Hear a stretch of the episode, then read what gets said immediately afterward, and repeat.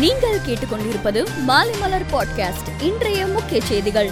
கர்நாடக சட்டமன்ற எதிர்க்கட்சித் தலைவர் சித்தராமையா பிரதமர் மோடிக்கு கடிதம் எழுதியுள்ளார். அதில் தமிழகத்திற்கு உரிய நீர் பங்கை வழங்கியது போக மீதமுள்ள நீரை சேமிக்க கர்நாடக அரசுக்கு சட்ட ரீதியான உரிமை உண்டு என கூறியுள்ளார்.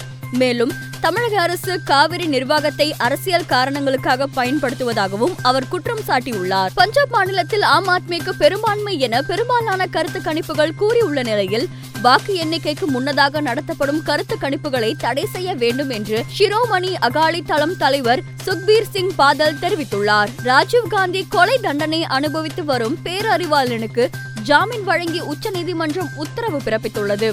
மேலும் ஜோலார்பேட்டை காவல் நிலையத்தில் மாதந்தோறும் பேரறிவாளன் ஆஜராக வேண்டும் என்று உச்சநீதிமன்றம் கூறியுள்ளது. கோகுல்ராஜ் கொலை வழக்கில் குற்றவாளிகளுக்கு சிறப்பு நீதிமன்றம் அளித்துள்ள தண்டனைகள் பாதிக்கப்பட்ட குடும்பத்தினருக்கு மிகுந்த ஆறுதல் அளிப்பதாக விடுதலை சிறுத்தைகள் கட்சித் தலைவர் திருமாவளவன் கூறியுள்ளார்.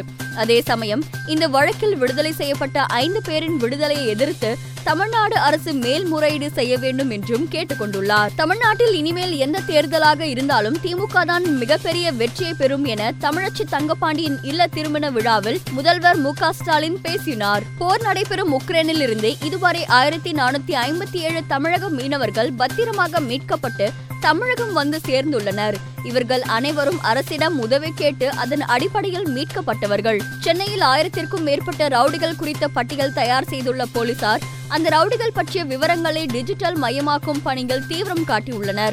போலீசாரின் நடவடிக்கைகளுக்கு பயப்படாமல் எல்லை மீறும் ரவுடிகளை என்கவுண்டரில் சுட்டுக்கொள்ள போலீசார் திட்டமிட்டுள்ளதாக தகவல்கள் வெளியாகியுள்ளன. உக்ரைன் தலைநகர் கீவில் ரஷ்யா விமான தாக்குதல் நடத்தக்கூடும் என்று உக்ரைன் அரசு எச்சரிக்கை விடுத்துள்ளது.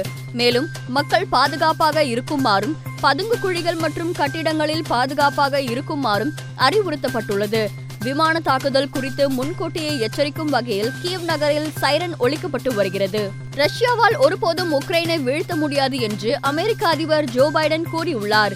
உக்ரைனுக்கு அமெரிக்கா மற்றும் அதன் நட்பு நாடுகள் உதவியாக இருக்கும் என்றும் அவர் குறிப்பிட்டுள்ளார். பதினைந்தாவது ஐபிஎல் கிரிக்கெட் போட்டி வருகிற இருபத்தி ஆறாம் தேதி தொடங்க உள்ள நிலையில் குஜராத் அணியில் உள்ள இங்கிலாந்து வீரர் ஜேசன் ராய் இந்த ஐபிஎல் தொடரிலிருந்து விலகியுள்ளார். அவருக்கு பதிலாக ஆப்கானிஸ்தான் வீரர் ரஹ்மானுல்லா குர்பாஸை குஜராத் அணி ஒப்பந்தம் செய்துள்ளது.